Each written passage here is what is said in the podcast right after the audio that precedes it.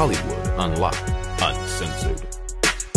What up, everybody? This is Jason Lee, and this is Hollywood Unlocked Uncensored. And what up? It's your girl Apryl Jones, and I'm in the building. Yo, it's DJ Damage. Let's get this show started. Okay, so before we get started, make sure you're subscribed on all platforms iTunes, iHeart, Google Play, Spotify, and of course, YouTube. Yeah. Share it with everybody, and uh, we are back in the building. So, listen, I'm going to tell you, I was in New York and I was laying in bed on my way to the airport, and the um, Leaving Neverland popped up. Yeah. and it was already halfway through. I had to flip it through the channels, and I will have to say, I mean, I watched it as much as I could, and it just, I was so enraged. I just because I just feel like at this point, besides, and I've talked about Me Too and all that other shit. I just feel Mm-hmm. like things have gotten so out of control now that there are, there's the money grabs, the civil suits, the um, killing of characters that are happening all over the fucking internet. And Michael Jackson now, may he rest in peace, has now found himself all in the middle of it again. Yeah. And so, um, never leaving that, leaving Neverland has now become a forgot or forgetting Neverland post on the OprahWinfrey.com or Oprah magazine, whatever the fuck, Oprah site. And it's just like, I don't know. I don't know what to think. It's just been really depressing. For me, it's been interesting seeing these media outlets like uh, HBO, who really nobody ever talks about now. They come with a bang when you have something like Leaving Neverland or whatever. What is it called? Surviving, whatever the fuck Le- it's Leaving called. Neverland is surviving R. Kelly. now. Exactly. So it's like you don't even think about HBO until you have a big moment like this, and I feel like they're capitalizing off of that now. Whether he did it or not, I, I don't know. Yeah, I I mean, we won't know, but I mean, you know, watching the documentary documentary on my own, um, man, How did you feel when you seen it? You know, Did it feel genuine? I, I mean, yes, coming when, yes, just like an outsider watching a documentary. Yes, I would say it did. Mm-hmm. It did feel like it could be believable. Um, I'm not saying that I believe that Michael did it, but it could. It, it, it, you could feel like these people were being honest and telling the truth, you know, because how they spun it. It was like, you know, Wade and this other guy, Jimmy, were really speaking about Michael in such a compassionate way, speaking about him, not slandering or accusing like you would normally see documentaries, but more so like he was an amazing person and you know we were we, when he got another boy i was i was the jealous boy that wanted to be back in that position and it so it made you feel more comforted in like wow like you feel really bad for these young kids and you mm-hmm. really feel you could really feel like michael jackson really did it but at the same time it's like you got to remember who michael jackson was and it's like it's it's it's one of those so i felt really weird i kind of still feel weird about it. But we it all know you can sprinkle a little truth in a bowl full of shit. Yeah, And yes. make it taste normal. Right. And I just. I, I, the problem that I'm having with all of it is, first of all, I it's so crazy with the surviving R. Kelly doc, with the leaving Neverland, Right. With the Me Too movement, with the this the Time Is Up movement. I can't even listen to rape and molest like I did before. yeah because Yeah, you don't fucking know up. who's now, now I'm listening to it like a forensic psychologist. Is the person's body language right? Is the person's is the person's motivations right? I mean, like at the end of the day, I feel like all of this is just making real victims of abuse um, have an even harder time of telling their story. Yeah. Because you don't really know what to accept anymore. And it's really crazy because on one hand, we're now, t- you know, with R. Kelly, first of all, they're now putting Chris Brown's picture in it too. Why? I saw a meme online where they put R. Kelly, Michael Jackson, Chris Brown, I seen that and too. something else, and I'm like, Where did what, Chris y'all gonna Brown- drag Chris Brown into it now?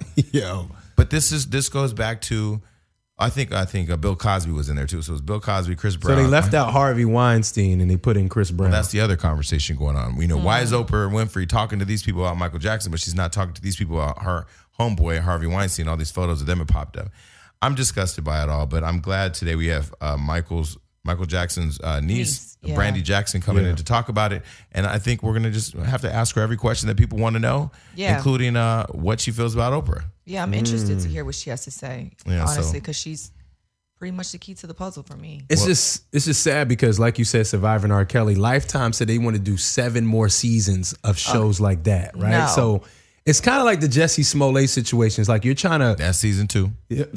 Look, you're trying to capitalize off people's fears and what people trauma. Basically, you're making money off of people's trauma and trying to create these events on your network so people tune in and try to have this connection with it, but it, it doesn't come from a genuine place. And you hmm. think people did, and you think people in HBO wasn't sitting up and looking at the lifetime ratings when they saw Yeah, the R. of Kelly course. Because when that R. Kelly surviving R. Kelly came out, we were in Vegas watching every fucking hour on repeat. They Exactly. played it. That was the only thing playing on Lifetime. I have Golden Girls plays on repeat on Mm. Lifetime. They may play like seven or ten episodes, but this thing was playing all day, every day for the weekend. And then they put the Aaliyah movie before it. This is what I'm saying. So people have- Crazy. people people need to like take a step back a little bit from TV and social media and like literally come become at peace with themselves. Let me and then wait, and then re-enter back into it because the spin that people put on it with social media. For us, we, you know, we do take a hard line on certain things. So like if, you know, for example, in the Jordyn Woods and Chloe thing, I took a hard line that I didn't like betrayal, regardless of the Kardashians past, mm-hmm. regardless of whether or not Jordyn was a young girl, regardless of Will and Jada Smith.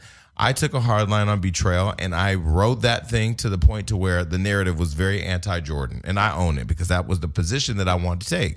So I know how the media works, how social media works. If they continually put an image or an idea in your face mm-hmm. and in your ear and on your social media and you're now consumed with it, you start to walk away and go, I can see how that would happen. Yep. And you really believe that you've arrived at your own thoughts, mm-hmm. which is crazy. Oh no, I was just gonna say that I'm just really happy that Instagram kind of broke down yesterday. We had that like surge of like you couldn't social media just was down, and I was like on my phone, you know. Although I was like, is this is your phone doing the same thing? I was I'm in a state of panic. Yeah, but I was happy that it did that. Just because it's like sometimes you just need to just have a fresh breath of air outside of the bullshit, and it's been a lot of bullshit happening. So But we went from being shut down on Instagram and Facebook to trying to get back on Instagram and Facebook. I spent seven I hours trying to get try. back on Instagram and Facebook. okay, see that's ridiculous. Are you there? Is anybody there? They just need Nobody Instagram. responded. Just shut your shit down for a week, please. No, but we gotta- mandatory shutdown for a week. Okay, so with everything in the news uh, regarding this whole Michael Jackson documentary, we have uh, his niece Brandi Jackson. Woo. Yes. Hey, good morning. Thank you so much for having me. Thank you for being here. Thank you. So you're you're 37. I am, yeah. You look young. Thank look, you. You're a good 37. I'll take that as a compliment. That Thank is a compliment. Thank you. Good old shea butter. Yes, absolutely. See? I it. so it's so funny. Um, I met uh, Janet years ago, and I said to her, uh, "I really want to meet Catherine." I don't know what my only moment with Janet Jackson was telling her I want to meet Catherine because she's like this. She's like this hero. You know, she created uh, the most famous uh, family, the most famous entertainer in the world. So uh, that's your grandmother. Yeah, and she's a sweetheart. So, I mean, you wanting to meet her makes sense. Yeah. She's such a genuine person. And they said she's because she's um, Jehovah's Witness. They said I don't know recently, but um, not too long ago she was still going door to door. Yeah, Oh, absolutely. wow. You actually you knock on the door Saturday morning, you open Catherine Jackson in there, you gonna convert. Hello. Yeah, she she she never dropped it. And the other funny thing is is um, she's so modest. She didn't want to go door to door. And I'm not gonna lie, she she drives a, a big body Benz. You know what I mean? But she would scale it down to a Corolla because she wanted to. She didn't want to be driving around knocking door to door in her big body Benz. So it's just interesting the way that she, you know, gets around and just tries to be part of the community. Yeah, I don't think I'd be able to handle seeing Catherine Jackson in a Toyota Corolla. I'd be like, come on, girl, you know you got coin. All right, so your father's Jackie Jackson. He is, yeah. So Jackie Jackson is that the one that Oprah used to say she was Yes. in love with? Yes. Um, and that was like her thing when she because she had interviewed Michael back in the day, Right. and she had revealed that. Um, and we'll talk about Oprah for sure. Okay. Um, but she, but so Jackie was the one that Oprah was in love with. How was it growing up as Jackie's daughter? Um, well, you know, I don't know any different. The, that's just my dad. Um, and you know, when you see other fathers and other families, you kind of get to understand the difference. But like any other dad, he's just a good father. Um, so I feel blessed to have been raised by him. Hmm. So how was it growing up around? Because your aunts and uncles are Janet Jackson, Tito, Randy. Right. I mean, and Michael. How was it growing up around that family? Uh, that it's your family, Yeah, but around those people. I mean, in a similar answer, I don't know any different. Um, when you know you see them on TV as these big entertainers, but at home they're just family members. They're all very normal, very sweet and kind and caring. so they're not moonwalking through the kitchen. No, I mean they do walk around singing, and you know you'll see them dancing. But whose family members don't do that? Right. You know what I mean? That's a normal thing. Did you see them often? Because you know a lot of those people are busy. Yeah, you know, so there are a lot of us, and we have these mandatory family days. Oh, nice. I don't care what you're doing, where you are in the world, you need to stop and come to family time. so, nice. yeah, and we had to implement that because, like you said, everybody is very busy um, and might be out of the country for years at a time. Um, but there are a lot of us, so we kind of rotate. You might see this group of this side of the family for a mm-hmm. while, and then you'll see that side of the family for a while. Mm-hmm. Um, so where's the meeting place? Catherine's house. Yeah, grandma's house. Absolutely. But then we would switch, and for family days, it would be at every at like a different uncle or a different aunt's house every time. Who was the best cook in the family? My grandmother, Mm, hands down. absolutely. But my dad can throw down. Mm. But but are you? Is your fam? I don't see your family cooking. I see Caterers. Oh no, caterers. I see staff with white No. Uh-uh. gloves and tuxedos and none of that. no, no, no. We have our barbecues. We have our cookouts. Really? Yeah. So occasionally for you know certain things like Thanksgiving, if um, it's a little last minute and we don't have time to do that, then yeah, they'll have somebody come and cater. We do do that, but Yeah. no, our family throws down. So now, when, when when they had messaged me, and my team had messaged me that we were going to interview a Jackson. I was like, okay, well, we have to do some type of ancestry.com report because the Jackson family is typically very private, True. and don't come out and speak. You That's don't true. see them, you don't hear them unless they're entertaining. So how, how did you have a family meeting where you were like, I'm about to go out and start talking, or how does No. Um, this one, this situation, I'm probably one of the most private and quiet people in the family. Um, but this situation struck a chord with me, and I couldn't sit quiet. Uh, I have a personal relationship with Wade and his family. I've known them for approximately 10 years. And to see what they're trying to do and the things that they're trying to say, I couldn't sit back and be silent. So for those listening and wondering what we're talking about, you dated. We all know Wade Robson because of you. Oh, okay. I mean, you dated him. Yeah. He then was brought in and around Michael Jackson, Right. and now um, he's a part of this documentary that um, is is very unlike any of the other documentaries that have dropped, where people have taken a really hard line against the person that they're talking about. This is not just because he's an icon, but because he was found innocent um, of all the charges back in the day Right. talking about Michael and the sex abuse charges, and because um, this person actually testified, Wade Robson, your ex boyfriend, testified in support of Michael Exactly. and defended him when he was acquitted back in the 90s. So there's a whole bunch to get into. So I, I am thankful that you came today so we can kind of unpack it all, Yeah, and I appreciate you for having me. I, I really do. of course. So now the documentary, uh, Leaving, is it Leaving Neverland? Yes. Yeah, I'm confused. So did he? Because you said that um, Wade was introduced to Michael through you. No, it wasn't through It me. wasn't okay because when I watched the documentary, okay, so he basically met him being a dancer in Australia. Correct. Okay, that's uh, Yes. thank you. But then Okay. was when he was brought around through Never, was he already in there with Michael? Like, was he already Yes. connected to Michael? Exactly. Yes. Yeah. So my uncle introduced us. My uncle had already known Wade and his family. Okay. And Yeah. Wade had developed a crush on me. Okay. So uh, let me, I'll briefly explain. Yes. Um, he and I met in 1991, approximately. We had done, excuse me, an LA Gear photo shoot, Right. as well as the black or white video. We had done those together. And he started to develop a little crush. So he asked my uncle if he could maybe set up a situation where we could get to know each other better. And, And how old were you then? uh, approximately nine or 10. Okay. he and I were both born in 82. I'm just a little older than him. So this was approximately 91 when we met. And um, So he was like, what, seven?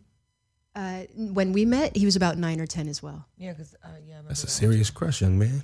Well, you know how it is, like s- schoolyard type thing. We didn't go to the same school, but this is, we met on the same set.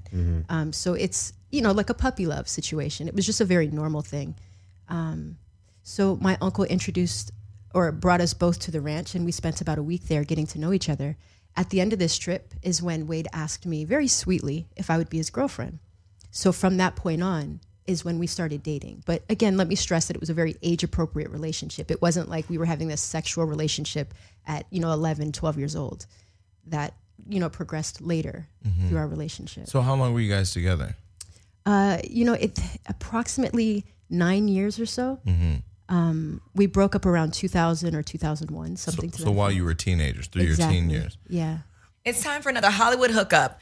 Ladies, do you want to try on the most comfortable shoes you have ever worn in your entire life? Soft. So soft. And get this these shoes are made from recycled plastic, okay? And they're so comfortable and stylish. Oh my God. Um, I have a pair, all right? I'm going to get me another pair because they are the most comfortable shoes that I have in my closet right now. That's two per. They're stylish, they're classic, um, and they're so comfortable. Like I said, they have the sneaker, they have the flat, they have the point shoe, and the loafer, which is the one that I have. That's all style. Simple and cute. And these Rothy shoes are machine washable. What shoes can you wash in your washing machine, guys? So you could just throw it in the You washing just machine. throw it in there, wash them, and they come out clean and still comfortable. I love my Rothy's, and I know you guys will love Rothy's too. Right now, Rothy's has an amazing deal for my listeners, okay? So use the code UNLOCK to get free shipping with no minimum, okay? Free shipping and returns slash exchanges on your Rothy's shoes. And trust me, you guys are not going to want to return these. All right. Go to rothys.com. That's R O T H Y S.com and enter unlock to get your new favorite flats and free shipping. Just like okay, that. it's no brainer. They are shoes that are comfortable, stylish, and sustainable, guys. Go get yourself a pair today at rothys.com. Promo unlocked. Get this deal while it lasts. Okay, so I- I'm confused. So like when you start dating Wade and he's you're you're around a lot and he's around a lot. Yeah. Okay, so how did it go from Wade and Michael Jackson being his everything to where we are right now? You know, honestly, it makes no sense. I have to be completely honest with you.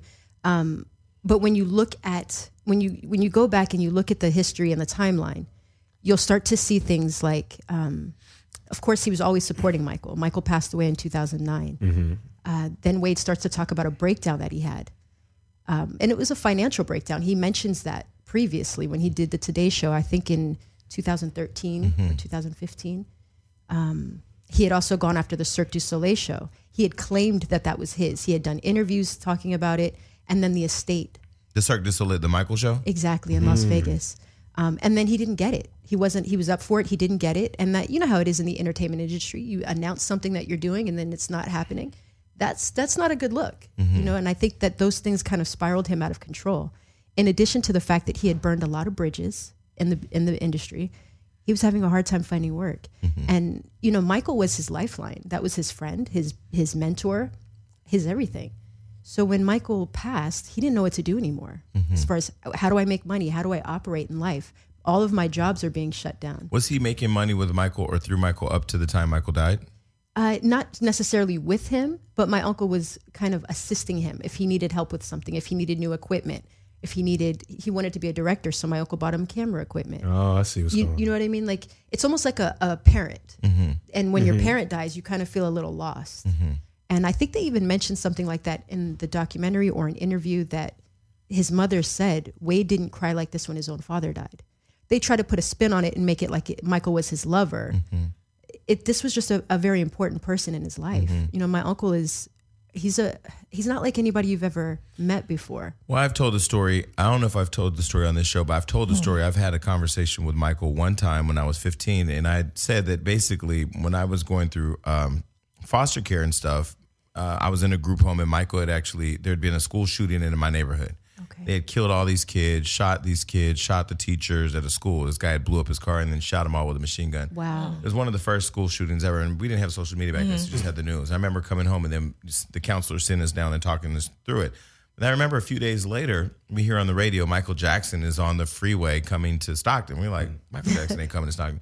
And he actually came and he, he visited all the kids in the school Really? and encouraged them to find courage to keep keep mm-hmm. coming to mm-hmm. school. Mm-hmm. Told them that God was with them and that's why they were alive. Uh, paid for all the medical bills of all the kids in the hospital. Went to the hospitals to visit all the gunshot victims. Paid for all the funerals. Didn't get any recognition, but didn't want it. Actually, tried to sneak in and out. And so for me, that was just like this was compassion on a level I had never seen. Like Right. totally selfless, had no reason to come. Michael Jackson, the biggest star in the world, had no reason to stop everything and come to Stockton to do this for, for these kids. And it was a grieving community where we were all trying to figure out what the hell just happened. Right. Because this person had targeted a school with all Asian, most predominantly Asian kids, and it. Uh, he was in the war, so he had little little war figures in his hotel. Blew up the car. The kids all run out to see what happened. And he was on the playground with the AK forty seven. Wow. So I say that that was my example. So years later, when I get out the group home, I'm like trying to find Michael Jackson because I'm like, this is com- not even because it was just the biggest star in the world, but because I had never witnessed that level of compassion Right. and didn't understand it. And I think I was intrigued. So I I I uh, called his assistant every day, and then finally one day he called. Really? That's amazing. Yeah. And so when he called, I will never forget two things. One, that Michael talked like a nigga. He was, "What's up?" You you call, and I was like, "What?" You know. yeah, pe- people don't know that. I'm happy you got to experience that. And the other thing is, he was very in tuned with the conversation and um, just the gratitude of somebody that actually wanted to reach out to him for just being himself. Right. And see, what you've just described is exactly who he is. And a lot of people don't know that. And that's what I wanted to ask you because a lot of what we see about Michael Jackson is from the outside looking in, like Right. from TV, from media. You being in the family, what is Michael like? What is his characteristic? What is his personality uh, personality like? He you know i have to, i'm going to start with saying what i said before. He's not like anybody you've ever met. I've Yeah. never met another person that i can say he reminds me of my uncle michael. This this man is honestly he's he's a special special guy. And just how he was saying that he's very compassionate and he's never seen mm-hmm. that level of compassion mm. that's who he is regularly. And he will surprise you with that every time you see him. It's something that's hard to digest because it's not common in this in this world it, he's really just from a different planet i have to be honest with you and that's kind of why when people look at him they view him as this like cartoon character like Yeah. he's mickey mouse or something because you're, it's not something you can relate to Well, I think it's because he is so iconic. I mean, there isn't another, there hasn't been another human being that has been that magnified yeah. and that huge. I mean, to to the point to where even when you're on the phone with him and it sounds like him and you know it's him, it, you're having like this weird experience because you are so taken aback by how as big as he is on to you in your head, he's Yeah. just so normal on the phone. Exactly. One thing I remember he said because I was living with my mom at the time and I had come out the group home and I was just like I didn't really I didn't really know myself because I hadn't been I didn't have the freedom of interacting with the community because I was in a group home. You get in a Right. bus, you go to the school, you come back, you're with counselors and people, and then you go. It's just that was the everyday. Mm-hmm. And he said to me, he said, "When were you born?" And I told him, and he said, "I can feel your aura through the phone." I mean, this is how in tune Michael That's Jackson was on the phone. I never talked to him again after that. Mm. But it was interesting because I had asked to go to Neverland. I was like, "Yo, can I come up to Neverland?" He was like, "Well, you know, we don't know. We'll we'll try to make it happen." But clearly, he didn't call me back. um, He's like, so, nope. So now Neverland that had this iconic, fun place in our Prestige. head of where kids um, and and their families. Let's be clear, it's not just you drop your kids off at the door and leave exactly um, go has now been become tarnished with this whole documentary. So when you heard about it, when you heard about the documentary, what were your immediate thoughts? I was infuriated. Um, initially, that was my first emotion. I was so mad. And then I became so sad because I knew the motive of what was happening. And to try to tarnish him and try to tear him down in such a way, somebody that only wanted to do good and do right by people, it was so sad to me. It was devastating. Um, just how you said, there is plenty of kids and plenty of people who would go to the ranch. Even the schools in Santa Barbara would take the kids to the ranch. I want to say something like once a month, just to have a field trip, just to let the kids get out and do Right. something. Um, and and plenty of kids were doing this. They were sick kids. They were inner city schools, constantly coming to the ranch. This was a place of peace and joy. There, this wasn't a place of molestation and abuse, and that's how it's being labeled now. So besides uh, Wade obviously saying, you know, and accusing Michael of certain things, there were a lot of other kids that obviously, you know, said certain things about Michael Jackson. What do you think the motive was behind that for for them outside of uh, outside of Wade? outside of Wade. Yeah. So, and I don't mean to, um, I don't mean to correct you, but I I have to say it wasn't a lot of kids Mm-hmm. Okay. who who said that. Um, there's a handful. Okay, ha- And- handful. Yeah. Okay. I, I, I No, just no, have no. to. Yeah, yeah, yeah. You know what I mean? Well, R. Kelly, there's a lot of girls. Yeah. yeah. I mean, there's still. I mean, right now, if I open the door, there's one outside. Yeah, I mean, everywhere. yeah, it was like four or five from from what I saw on the, on the Yes, documentary. Yeah. Yes. Yeah. So, and I'm happy you brought that up. Yeah. One of the kids that I'd like to start with is one of the first kids who this was centered around, Mm-hmm. Jordy Chandler in 1993. Um, wha- so one of the things that people don't know with that suit is in 93, you could have a civil suit before a criminal suit. Yeah. You can't do that today. Today, you have to be criminally charged with something, and then you can be civilly charged with something for a financial reason. Right. So it, at that time, what happened was they had come to him, asked him for this large amount of money. He said no. And when you say they, the family, The family, the Chandler because it was it it was always the parents. Exactly. Okay, because this was the kid that um was this the kid that the the case eventually went to court, right? This one didn't, and that's why this one is to me very significant. Okay, Okay. And it's the first one. It's it's kind of the one that set the precedent and set the tone. So, um, you know, they came to him. He said no. Then they said, "Well, we'll file a suit." He said, "File a suit. Go ahead." He was ready to fight, but they came at him with a civil suit of twenty million or something to that effect, something like twenty million. Well, the insurance company paid that. My uncle didn't pay that. The insurance company said, "We're just going to go ahead and pay this." So they paid it, which automatically made my uncle. Did uncle they look pay the twenty million? They They, paid Exactly. twenty million. paid just twenty million Exactly. for it to go away. Yes. Well, no, no, not for it to go away. They paid twenty million to to cancel this civil the civil suit that was arising, mm-hmm. and they were pre- preparing for a criminal suit. Mm-hmm. So that's what my uncle was gearing up for. After the kids got the twenty million, or the family got the twenty million, Jordy refused to testify. He said all my dad wanted was money. I, I remember that. He, And that he- the Michael kid never came did forward and anything. said that, right? Yeah. Yeah. And that Michael never did anything. Mm-hmm. So he refused to press charges. That's why there was never a criminal suit in 93. And just this is interesting to note. Mm. This is after they Wow. received the money. Exactly. So there was no reason for him to lie and retract. And that wasn't in the documentary. Exactly. Okay. They don't talk about that. And and a lot of people either weren't born at this time, weren't old enough at this time, or don't remember. You know, this is something from 93, 25 years ago. Um, so I, I think that it's very important that people understand that because that's what sets the, the precedent. So Yeah. how was Michael after that experience? he w- personally, he was exactly the same. He was still But I mean, was he damaged? Like, was he was he was he hurt? Was he? He was hurt, absolutely, but it didn't stop him from being who he was. He wasn't going to let them damage him or have any ill will towards children or to stop doing good for people. So he didn't stop being caring or Exactly. having people around. No, not at all. It, it hurt him, but he wasn't going to stop. Looking at how everything is transpiring now, do you wish he kind of did change up a few of his methods or how he went about things? No. Okay. Uh, I feel bad for him that the people who are doing what they're doing to him have come out and changed and, and that they're doing this.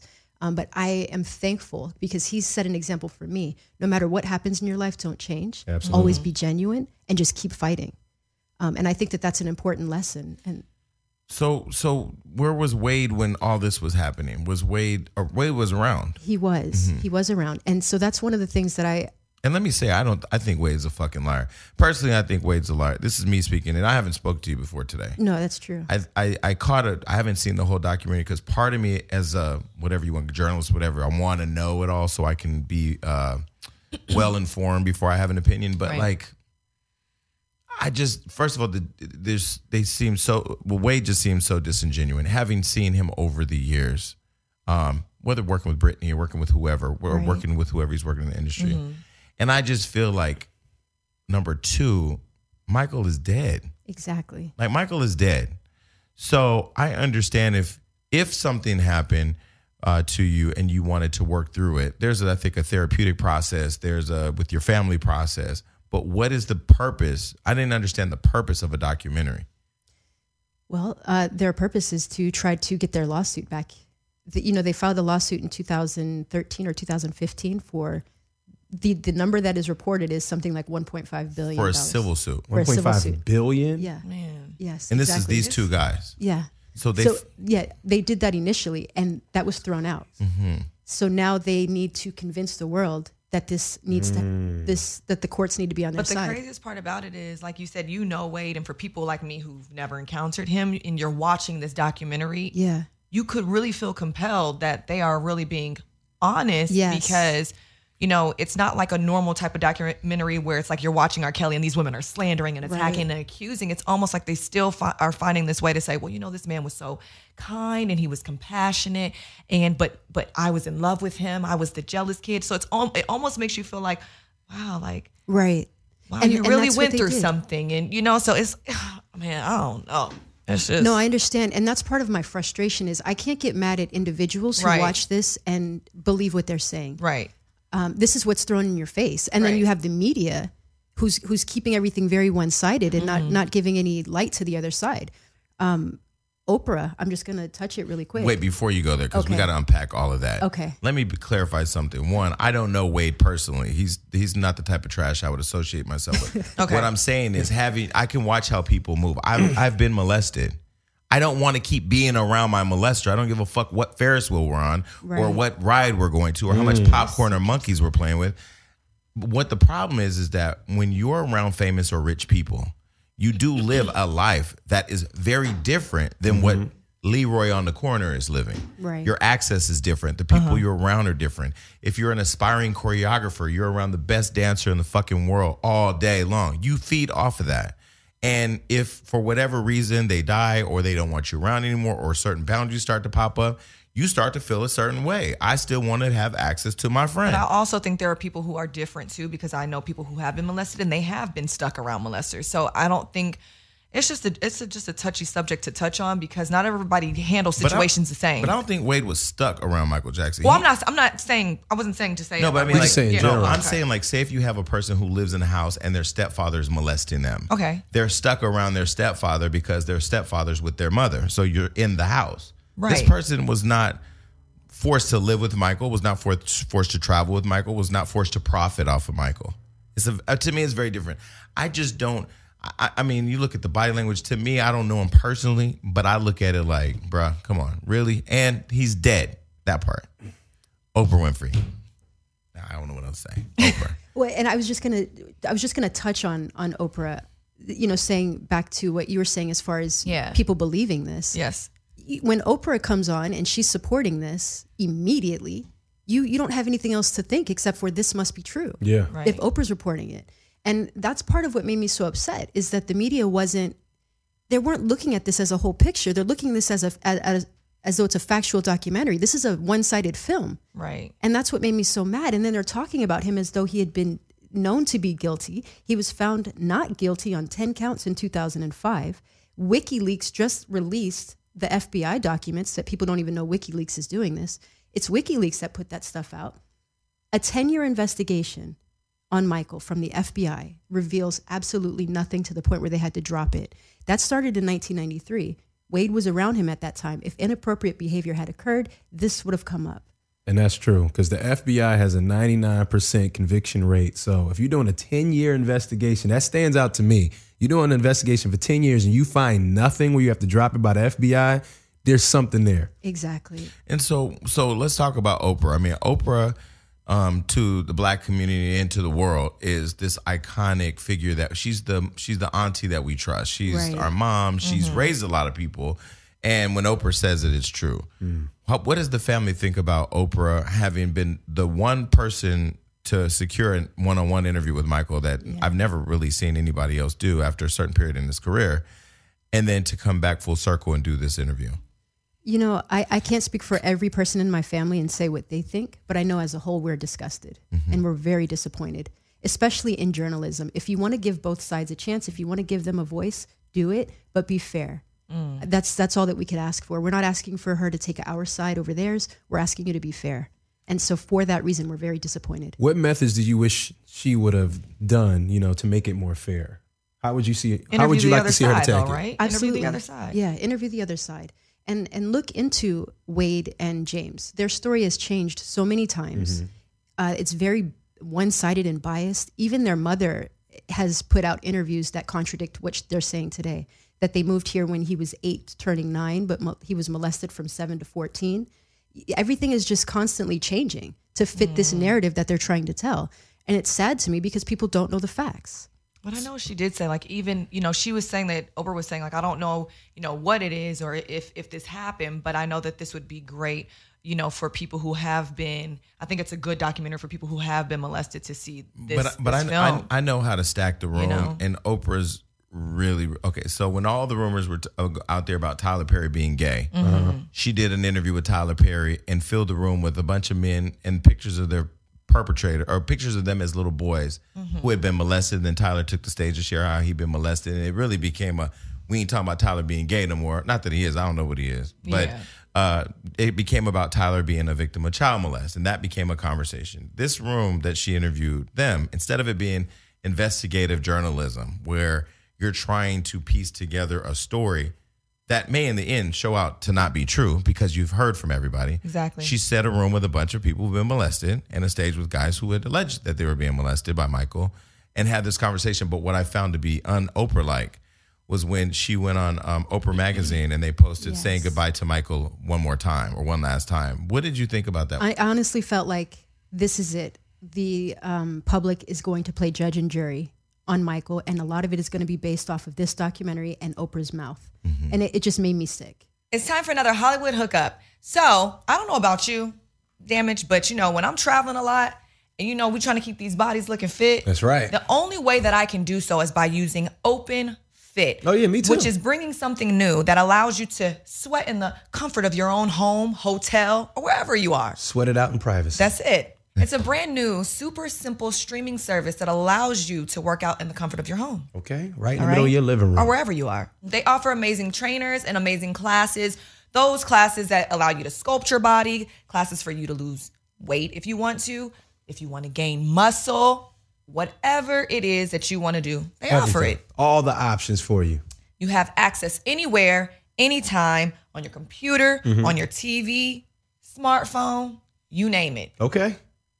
It's there. And guess what? You can lose up to 15 pounds just in the first 30 days, guys. That's a lot of weight. That's a lot of weight. Got to move the weight. That's it. OpenFit has changed the way that I work out. So, with my code Unlocked, you can join me on my fitness journey, personalized just for you.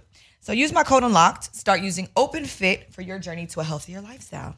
I'm checking out her weight loss. Please do. And right now, during this. Open Fit 30 day challenge, my listeners get a special extended 30 day free trial membership to Open Fit, where you can lose up to 15 pounds in just 30 days when you text unlocked to 303030. That's 30 30 30.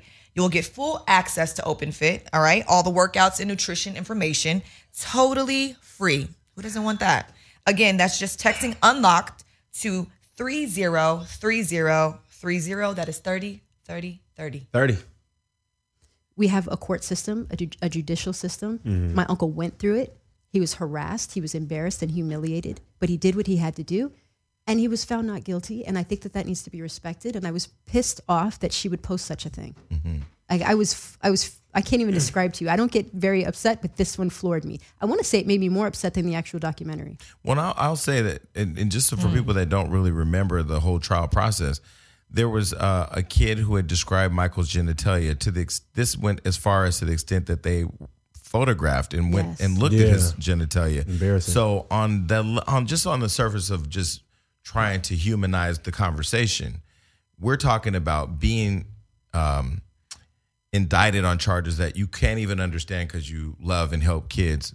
Generally, like I said, genuinely, like I said, even in my own hometown, and this is a real, this isn't a contrived story. You can go back and look at the Stockton record and see that this happened, um, where he came and he did all this for these kids that he had no reason to do that for. This is somebody who, I mean, there was Ryan White, wasn't that the kid Right. that had AIDS? Yes. and how close he was to Michael. Yes. Macaulay Culkin, who was close to Michael. Yes. Um, and there were there were other kids that we all knew about that were close to Michael who've not come out and said anything negative or in support of. But why do you, do you think the motivator for these two guys is just playing out money? Absolutely, one hundred percent. Um, And one, there is a, another child named Brett Barnes that I think I, I feel bad mentioning his name because all he wants to do is just live his life quietly and just do him, and I respect that. But I do need to bring him up because of the fact that they bring him up in the documentary as listing him as one of the boys who replaces them. Um, they say that they were replaced by Brett Barnes and Macaulay Culkin as Michael's new lovers. Mm-hmm, mm-hmm. Mm-hmm. Brett Barnes is adamant that nothing has ever happened to him, and he's upset that they're using his name in this context. He wants his name taken out of the film, but HBO is still continuing to air it, mm. and that's disrespectful. You're disrespecting people's personal wishes and what they are personally saying. Nothing has ever happened. In your personal experience, ever, did you ever think the interactions between Mike and some children was ever unusual or No. No, never. a little And that's- weird? No, but I understand that from the public's point of view, mm-hmm.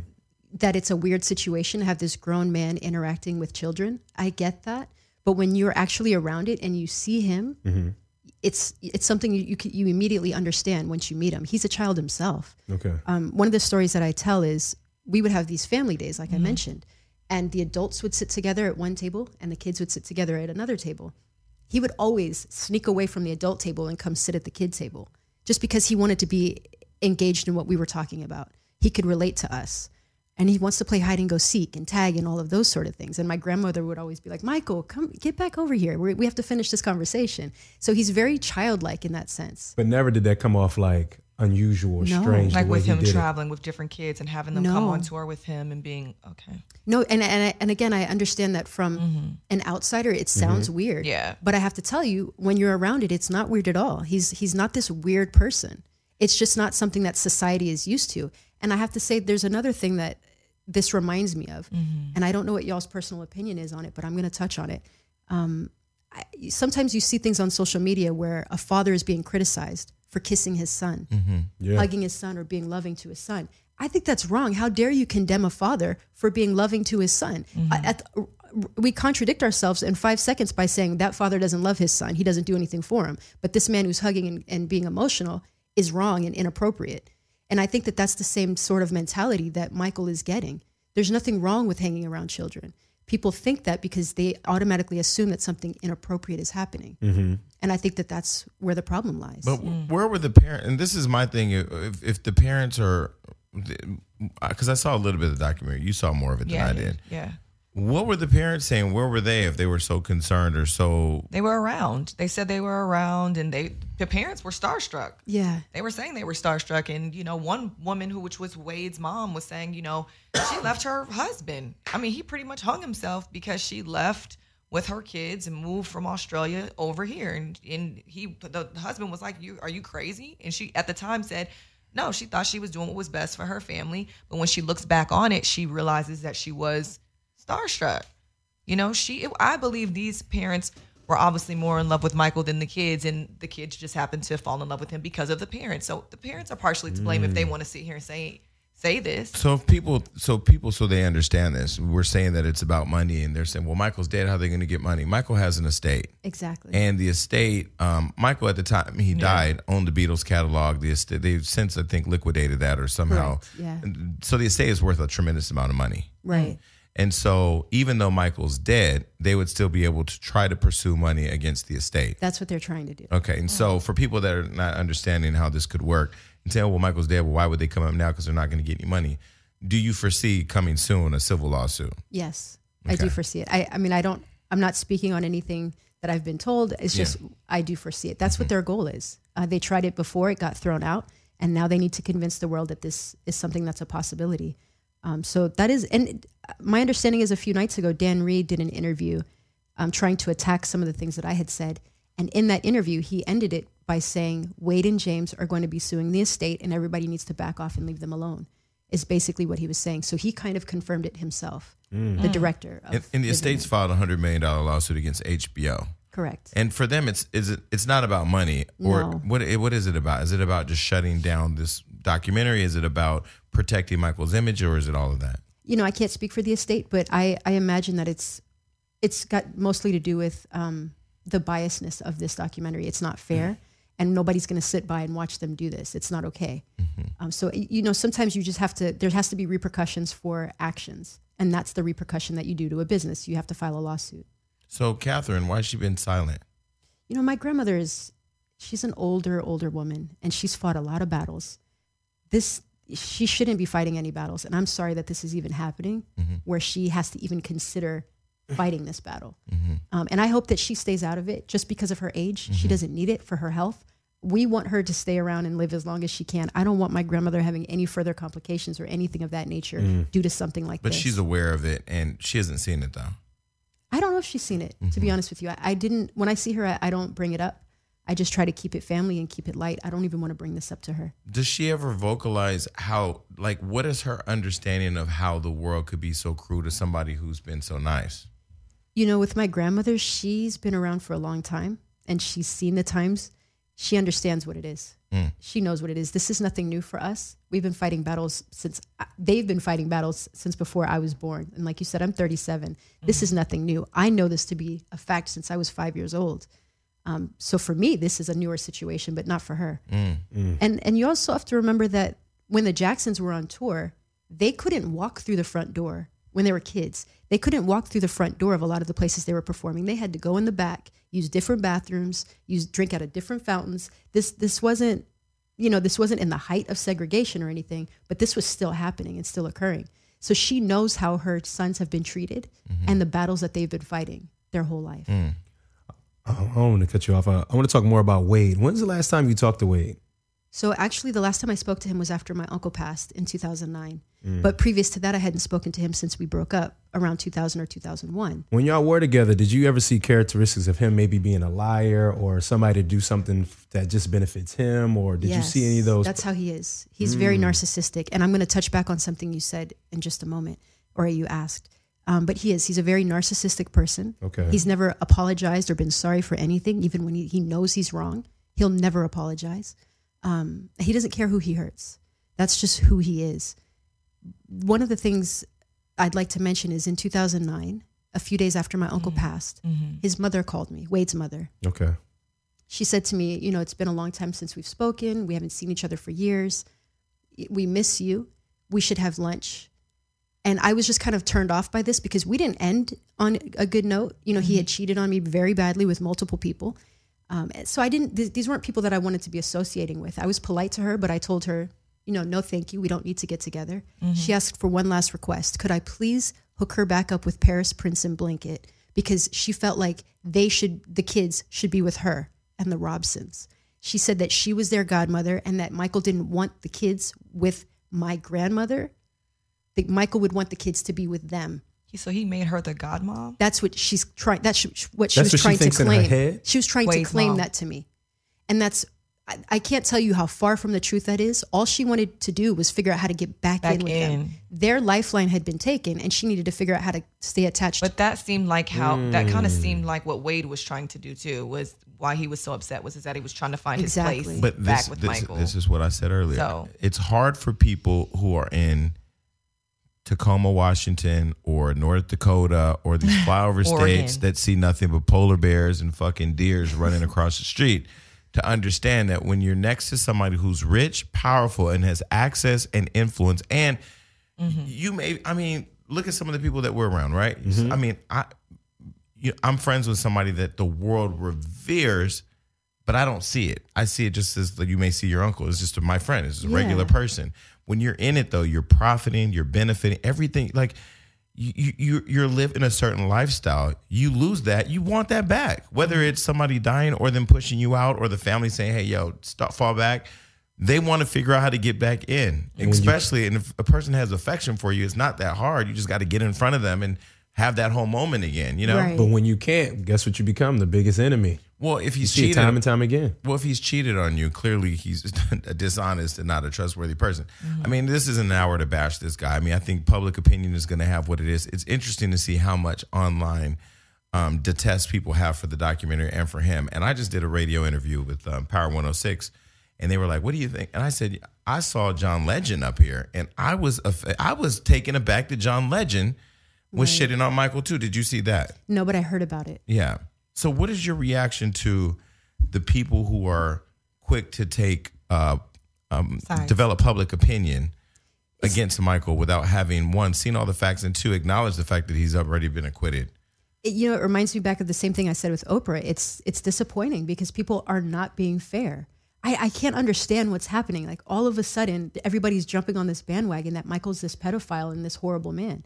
It's not who he is, and he's not here to defend himself. He's been gone for ten years, and this is how his memory is going to to fade, mm-hmm. and it's sad. Do you think though? Do you think that I, I don't see Michael Jackson's legacy not being strong enough to weather this storm? R. I agree Kelly, with you. yes. No, I don't. I- not, Because this not- is just not- the same damn storm that I he's been dealing with for so long that it's just like. But oh, it's not even just it's the same storm. It's the same storm with the people who were in the life raft with in the in the uh, in the uh, little boat with you going to safety, saying, "Oh, we're gonna make it because Right. this storm's not ours, or we're bigger than the storm." These are the people who testified in support of him when there were real allegations. There would have been nothing for that Right. little kid to raise his hand and say, "He did it to me too." Well, and that's yeah. I don't. I don't understand. That's the part where I, I don't think people yeah, are but then really. he tried to break that down about why he didn't. You know, so it's just like you're on a stand. Okay, to how old was he Wade literally when- tried to claim like I wasn't strong like How, Gavin. how old was Wade when he when he testified though? Do you The- yeah, well, seven? the- What? the- I don't know exactly specifically, but I, I I can calculate it if you give me a moment. But I'll tell you that he test well he didn't testify, but he spoke on his behalf Mm-hmm. because there wasn't an actual court case in '93. He spoke on his behalf in '93, saying that nothing ever happened to him. he was like eight when he did that one. I exactly. think. I, yeah. So- or, Or like in nine or '93 he would have been like 11. Oh, 11? Okay. Yeah, 10 or 11. Yeah. And then he did it again in 2005. So in 2005 he would have been like He 23. he was grown. He was like 21. I Like think he said that. 23. Yeah. He could have said 21, but if he's born in I think he said 82 and we're talking 2005, he's about 23 years so, old. so let's say 21 or 23. 21, I owned a home. 23, I owned two homes. I had great careers. I was raising my little brother. Mm-hmm. I was a grown ass man. 23, you couldn't have said, look, I need to come clean right now. Well, he said he was so too afraid to have Michael being taken away from his children and that he wouldn't Yeah, have forgiven see- himself because he was so compassionate and all these things. And, you know, that's what How, he was. how old is he right now? 37? 30, he's he's Okay. seven months younger than so me. So 24, 25, 27, 30, Right. 32. I mean, none of it makes 34, 36, 37. Come on now. no, it, it It doesn't. just doesn't add up to me. But you know what they say? The best lie has a little truth in it. So if he is lying, for him to talk about the compassion and all the good things about Michael, make you believe it even more because you're speaking to the qualities of this man that everyone sees, and then you're like, but That's what I was. This that- that's But what I was saying earlier before the interview. There's no way he, they could have came out and said Michael was the evil man. He was this. They didn't say any of that. That's what They makes you No, feel no. but that's like the thing; they can't say that But this- because Right. he's, there's too many testaments of Wade coming out vocally and saying Michael was amazing. He was this. He was an and he amazing still father. and he still has. but he he can't change his tune. Right. He, you can't. Wait. He'd be contradicting every interview he's ever Right. done. What is a choreographer? What is someone it? that teaches how, how to dance.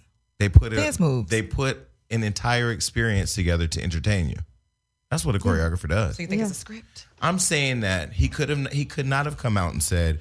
Michael's the boogeyman, and he's been the boogeyman all these years. I just woke up and realized it because he know there's too many receipts out there. Him saying otherwise. Exactly. So you have to be able to balance. Uh, to me, it was all bullshit. I, I can't even watch it because, and you know, people say, "Oh, well, there are people just married to Ma- Michael Jackson because of his music, or married to Michael Jackson because this Right. image they're trying to hold on to." This is a person. If you go back and you do your homework, YouTube is there, Google's there. This is a person whose whole life was dedicated to bettering the world, bridging the gap between races, bridging the gap between the LGBT community, bridging the gap for kids with um, needs like Ryan White and other people. His compassion was unparalleled. So I just the, the craziest part and takeaway that I take from it is as much as I've been a kid who's been in foster care and group homes and shit like, and, and wanting to really help kids, mm-hmm. I don't want to fuck with them now. right? I don't even want to help because you don't even want to get if Michael Jackson could be drug into it, anybody can. You anybody can. Yeah, that's what I was saying. You know, looking back at it, but you know, you answered that. Would you wish he would have moved differently after the first civil case came? But Right. Like you no. said, I know, like you said, you are who you are. Yeah, and and especially when you know that he's not done anything wrong, Mm-hmm. and that's just not who he is. Why should he have to to change? Why should he not do good for other people because he's afraid to? That's just not. He's not going to stop. What's up, y'all? It's time for another Hollywood hookup, and I want to tell you about the Robinhood app. So, What you want to say? Robinhood is an investment app that lets you buy and sell stocks, ETFs, options, and cryptos all commission free. Commission free.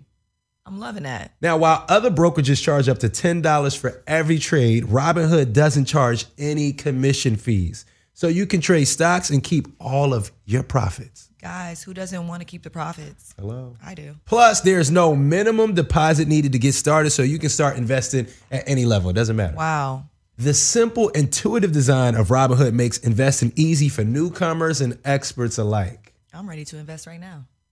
View the easy to understand charts and market data and place a trade in just four taps on your smartphone. Four taps. Four, one, two, three, four. Boom, I made a trade. Oh, that's quick and easy. We liking that. You can also view stock collections such as 100 most popular. So get this with Robinhood, you can learn how to invest in the market as you build your own portfolio. Discover new stocks, track your favorite companies, and get custom notifications for price movements so you never miss the right moment to invest You don't want to miss this. ever. Robinhood is giving listeners of Hollywood Unlock Uncensored a free stock like Apple, Ford, or Sprint to help you build your portfolio. Sign up at unlock.robinhood.com. Today. So, what does your family feel about you coming out and speaking out in support or in defense of Michael? Um, you, you know, I've been so busy that I haven't spoken to all of them about this specifically, but a lot of them have been reaching out to me saying that they're proud and that they're happy that I'm doing this. They're they're surprised because I am very quiet and very private, um, but they know that I'm passionate about this and that I have to speak on it. So they're they're proud of me. What about Janet? Why has Janet not said anything? You know, I I don't know. She's I know she's been very busy. I'm not using that as an excuse. I just haven't spoken to her about this. I spoke to her just before the top of the year, and I didn't know about the documentary at the time. Uh, she may have, but I didn't. So she and I haven't spoken about this specifically. I had heard that she didn't speak out because, well, I had just heard from rumors, people were saying she hadn't spoken out because she didn't want to shed any more light on it. So she It's didn't even want to acknowledge it. that was the sentiment with my father and uncles initially as well. Um, when I told my father that I was going to start speaking out, he said, "You know, Bernie, this thing is just going to die down. This is this is some more BS that's coming our way, and you know, I don't want you to feel like you have to fight every battle. We we just have to live our life. This people know that this isn't true." But I had this feeling that this was not going to die down, and mm-hmm. especially once Oprah did what she did. You know, like this just mm-hmm. turned a whole nother corner. Do you think Oprah betrayed Michael? Absolutely. Mm-hmm. Absolutely, 100%. And I, I feel like she betrayed not just him, but, but my family.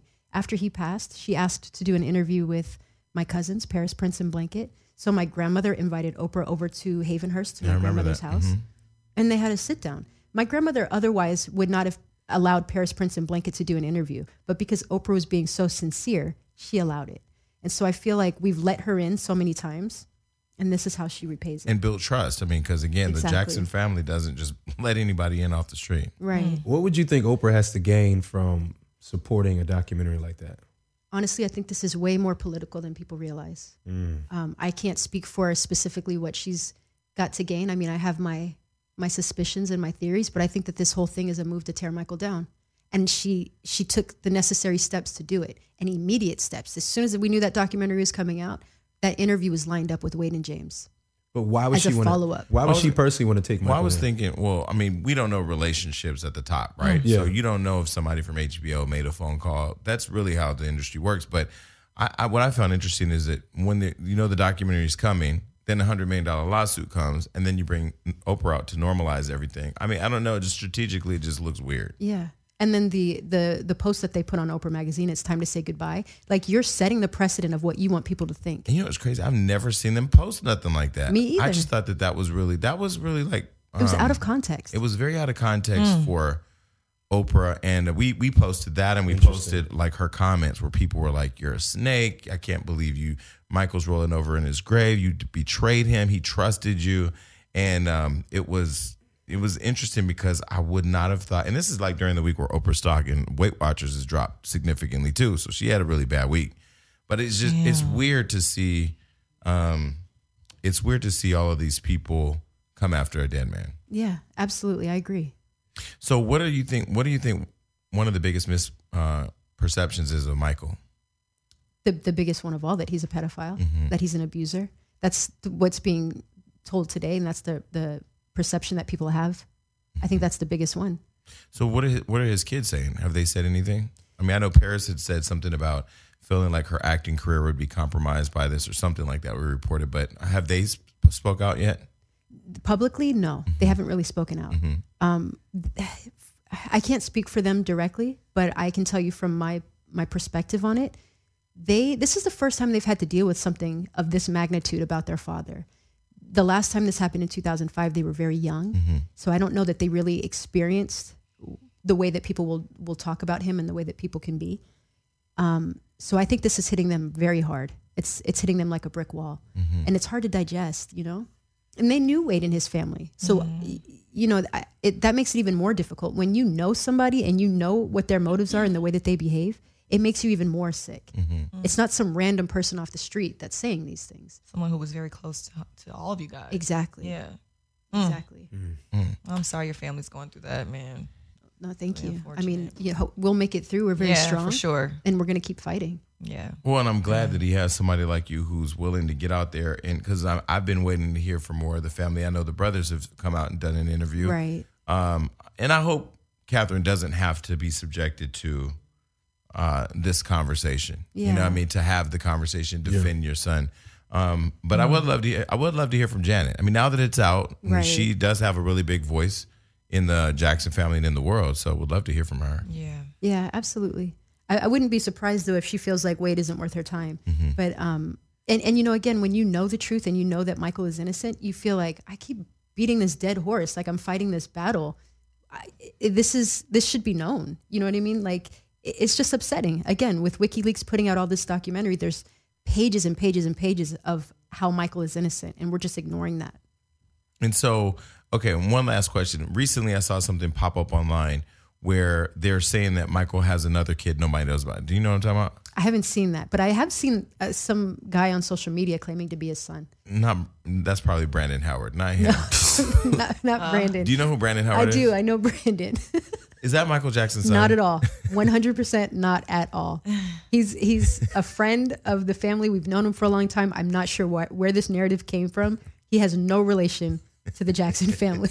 They need to just let you be the Jackson family representative. Just go out and just dispel all the rumors. Okay, but yeah, but there's this other kid now who's a dancer or whatever, He says he's Michael's son, and there's a picture of him at the funeral, sitting next to the family on the row and everything. I don't know if it's photoshopped. I don't know what's going on with You the don't know what internet his these name days. is? I don't know his name. I go, let me find out. There's another. Yeah, one. no. Well, thank you for coming on here, and thank you for uh, Thank you just guys. I really telling your appreciate it. uncle's truth. Thank you. Yeah. Okay. Well, we're out of here. Peace. Peace.